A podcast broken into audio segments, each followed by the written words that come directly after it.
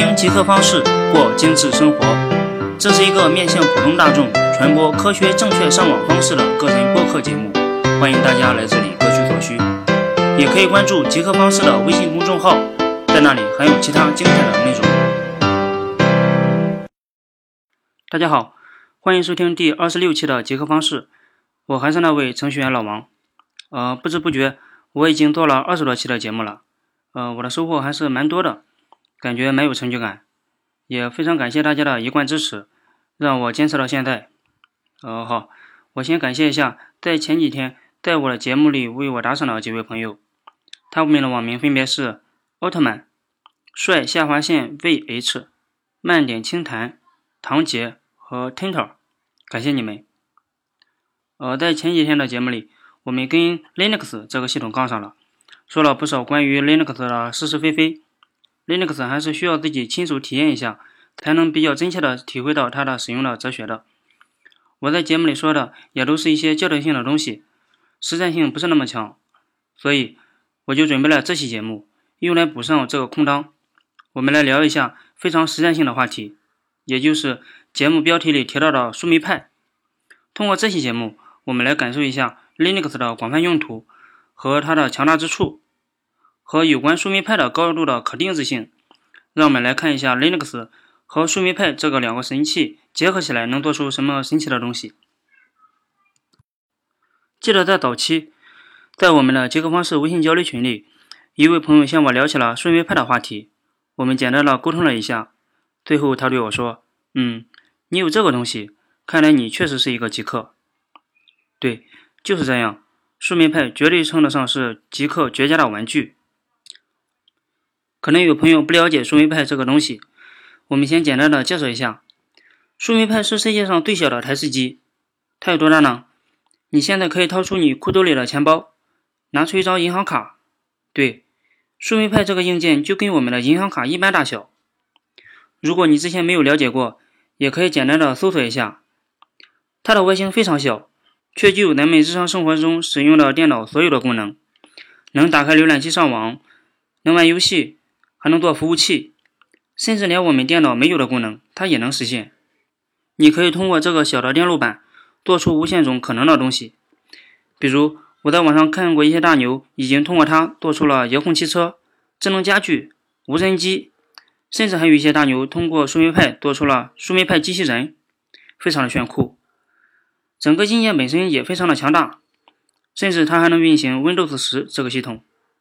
呃，在极客方式往期的节目里，我们大多数都聊的电脑或者手机上的软件要多一点，对于硬件部分我们比较少的提到，呃，可能跟我的职业有关系吧。而树莓派就是一个非常适合极客把玩的硬件设备，你可以亲自操作树莓派，研究树莓派的工作原理，你甚至可以不懂很多高深的硬件原理图，或者不懂它的具体的针脚是干什么用的，只要懂一点计算机方面的基础知识，就能够上手树莓派了。而相对于其他硬件，树莓派还是比较容易上手的。呃，关于树莓派这个话题，咱们还是从头聊起比较好。树莓派是英国的一个慈善组织 Raspberry 派基金会开发出来的，在二零一二年的三月，这个基金会正式发售树莓派。这个基金会做出树莓派的时候，本来是想打算提升一下学校计算机的科学教育，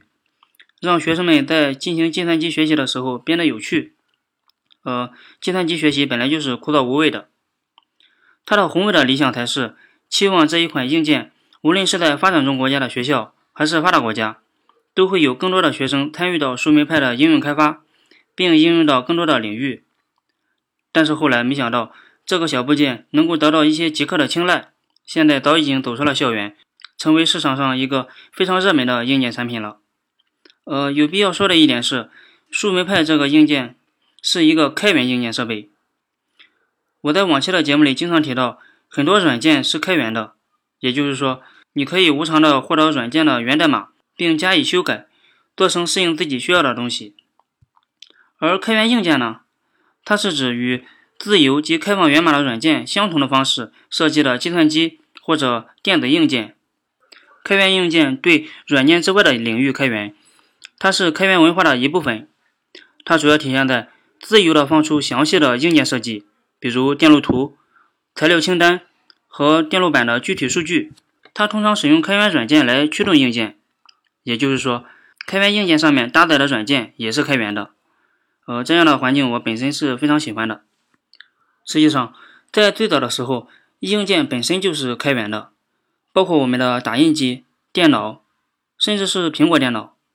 它们的整个的设计原理图都是公开的。这些也是为了方便使用者们能够更舒适的根据自己的情况改造这台硬件设备。但是到了上世纪的六七十年代的时候，很多公司已经反应过来了，他们在思考为什么要开放自己的资源。于是在那一时期，很多公司开始齐刷刷的选择了闭源，不开放源代码和具体设计了。这种情况下，再加上很多的贸易壁垒、技术壁垒和专利版权之类的阻碍，就出现了不同公司之间的相互诉讼。你像咱们常见的那种三星和苹果之间的相互诉讼，而这种做法在一定程度上有利于创新，但也会阻碍小公司的创新者或者个体创新的发展。在这个曾经开源过的前提下，很多人就开始思考，硬件设备是不是也可以重新的走上开源这条路。之后就有一小批的爱好者，也就是创客，就开始致力于开源的研究。开源得以在很小的领域发展，到现在已经有了开源的 三 D 打印机，甚至还有开源的拖拉机等农用机器的存在。呃，关于开源和闭源，我在极客方式的第十七期节目和往期的一些节目中屡次的提到过，有兴趣的朋友可以去收听。呃，咱们还是回来聊树莓派这个硬件设备吧。呃，咱们说一下树莓派的硬件构造。我边说它的构造，边解释它能实现什么功能。呃，先说一下咱们平时用的手机，它的构造主要就是一个 A R M 芯片，还有一些耳机插口等这些。而我们的电脑的接口要多一点，我们电脑的话，有一些 U S B 插口，有网卡，有音频和视频的输出接口这些。而树莓派就是我们的手机和电脑的集合，它们该有的功能它都有。它的主板也是一个 A R M 主板，跟我们的手机主板一样，它是博通公司出品的，集成了 G P I O 和 C P U 的架构。在最新的树莓派上配备了六十四位的 一点二吉赫兹 的四核芯片以及一 G 的内存。它的电源是要求五伏两安的电源，是那种 Micro U S B 的电源接口。什么是 Micro U S B 接口？说人话就是它跟我们的安卓手机充电的那个小接口是一样一样的。为了严谨，我在下面还会介绍一些硬件产品的术语，不用担心，它们都是我们常见的东西。另外，它用我们平时使用的 MicroSD 卡充当硬盘。MicroSD 卡也就是我们平时常见的手机上的内存卡，很小很薄的那种。呃，一般来说要有 八 G 的容量，因为我们烧录的 Linux 操作系统就在里面，也是因为操作系统就在里面，对读写的速度要求就比较高一点，所以有条件的可以选择 S D H C 的内存卡。在主板的周围又有四个 U S B 的插口，你可以通过它连接我们的鼠标和键盘，或者 U 盘等其他我们可以插在电脑上的东西。它还有一个以太网的接口，也就是我们的网线插口，这样树莓派就可以实现上网了。并且它还有视频模拟信号的电视输出接口和 H D M I 的高清视频输出接口，也就是说我们后期可以用它来连接高清的显示器。如果你只有老式的显示器，不支持 H D M I 的高清接口，也可以买一个 H D M I 转 V G A 的转接口，这样就能够连接稍老式一点的显示器了。上面的这些东西我们的手机和电脑都存在。呃，与它们不同的是，它有一个 G P I O 的扩展接口，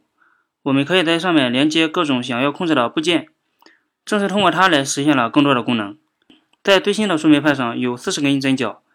以前的版本只有二十八根针脚。像我的话，我是在今年的三月份最新的树莓派三刚出来的时候，我就抢先下单了。在最新的树莓派上，它内置了无线网卡和蓝牙固件，也就是说我们现在可以通过这些无线设备控制这台树莓派，或者向它传送数据。它现在已经为物联网的发展做好了准备。我在树莓派刚到手的时候就录制了一个视频，演示树莓派上手的过程，比较的粗糙，你可以回复这期节目的编号，也就是二十六或者树莓派三个字就能够看到这个视频。好，说完了硬件和功能，下面就该说价格了。呃，是不是有一点做广告的嫌疑？不要三四千，不要一两千，只要九九八，只要九九八。呃，其实也不是九九八。呃，下面我正经一点，树莓派的历年都会有比较大的更新，而且它的价格一直都没有变过，一直就是三十五美元，到了国内也就二百来块的样子，二百来块就能买一台几千块钱有的功能了，还是相当划算的。但是还是请你听我聊完，再考虑买不买。树莓派这个基金会已经在官网上放出了专属于树莓派的操作系统，名字就叫做 Raspbian。 这个单词是树莓派、 Raspberry 和 Debian 这个 Linux 操作系统合成而来，这个系统也是通过 Debian 这个操作系统改造过来的。这个系统上默认就已经安装了 Java 的 S D K 和 Python 这些编程组件，方便我们在上面进行编程。在不买其他硬件的情况下，我们也可以通过它做出很多东西，比如你可以用它来学习 Linux， 来练习编程，也可以用它来搭建一个私有的云盘，搭建一个 N A S 或者一个网站等等。比如我的树莓派才到手的时候，我就装了一个 Raspbian 的操作系统，然后搭建了一个网站在上面，测试了一下它的性能，感觉还是非常不错的。如果你配合其他硬件的话，那它实现的功能就太多了。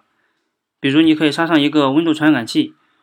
让它来感知家里的温度变化，或者我们可以装上一个电源的开关组件，让它远程控制家里带有开关的东西，比如远程的关闭或者打开灯，远程的对水进行加热等等，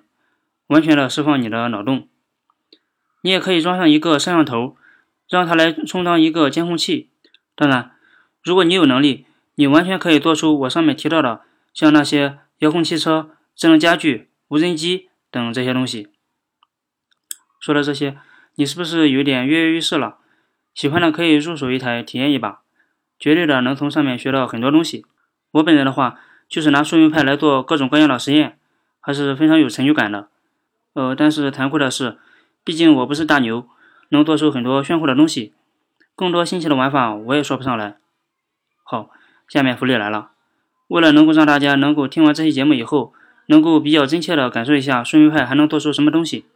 或者你用它能够达到什么样的高度，我请来了一位用树莓派做机器人的大牛，他们正在从事树莓派方面的研发。下面的时间交给这位大牛，让他来介绍一下他们在做的东西。大家好，我是 M B S 树莓派智能机器人俱乐部创始人。M B S 俱乐部是以项目进行驱动的一个分层众包平台，我们专注在三个领域。第一个是以树莓派为首的开源硬件，因为最早的时候我是从树莓派开始玩的，但是开源硬件非常的多，后续我们俱乐部会根据应用场景的不同，基于 F P G A 做自己的开发版，这个开发版能直接的运行机器学习和深度学习算法。第二个是我们关心机器人，其实大家知道机器人分为三个层次，从底到上依次是技能层、感知层和学习层。目前呢，国人认识的机器人大多数集中在技能层上，但是智能机器人最精华的部分啊，其实是在感知层和学习层。同样，对于智能的定义又分为单体智能和群体智能。单体和群体智能的区别在于看待问题的角度的不同。单体智能将单独的一个机器人看成是具有智慧的，但是群体智能认为这个群体中的每个机器人并不需要智能，只要这个群体的整体具有智能就是可以的。有些单体其实可以不具有智能的。学习层是最难的一层，因为从认知学的角度来看的话，我们并没有认识清楚学习到底是一个怎样的认知过程。目前很多人对于学习的认知还是集中在机器学习和深度学习这个领域，他们并没有认识到这种基于蛮力计算的方法并没有对事物进行彻底的理解，而仅仅是进行了计算。所以现在很多人做学习层仅仅在做确定性技术的东西，比如说计算机视觉、语音和语义、图像识别等。掌上电脑 Palm 公司的创始人 Jeff Hawkins 曾经说过，在我们没有彻底的理解大脑的架构和工作原理的前提下，我们无法对智能进行一个准确的定义。所以现阶段所谓的智能只能局限于人类认识整体认知范围的东西，因为 M B S 是一个科技项目流程深度众包的平台，所以我们主要以项目驱动整个俱乐部的发展。我们有很多以项目建立的微信小群，目前完成的项目有利用众包的方式翻译了一本书，书的名字是 Raspberry Robotics Blueprints， 翻译成的中文名字就叫顺派智能机器人蓝图。第二个，智能家居组已经设计完成了一个顺派扩展版，现在正在进行生产阶段。正在进行的项目有如下几个。第一个是无人机，我们想将无人机做到一个手掌能够放四个无人机的水平，看看能否支持室内反恐。第二个是辅助教学教育机器人，我们想让我们的教育机器人能够辅助教育八到三岁的孩子学习怎样创造机器人。第三个是杀破狼机器人，我们使用 OpenCV 和计算机视觉进行人类异常行为的训练，目前整体方案已经是做出来了。对了，我们还有一个重要的项目，做智能机器人操作系统，基于 R O S 将 Server Node 形式的东西进行改造成 Server Server Node 的方式，我们目前命名为 M B S R O S。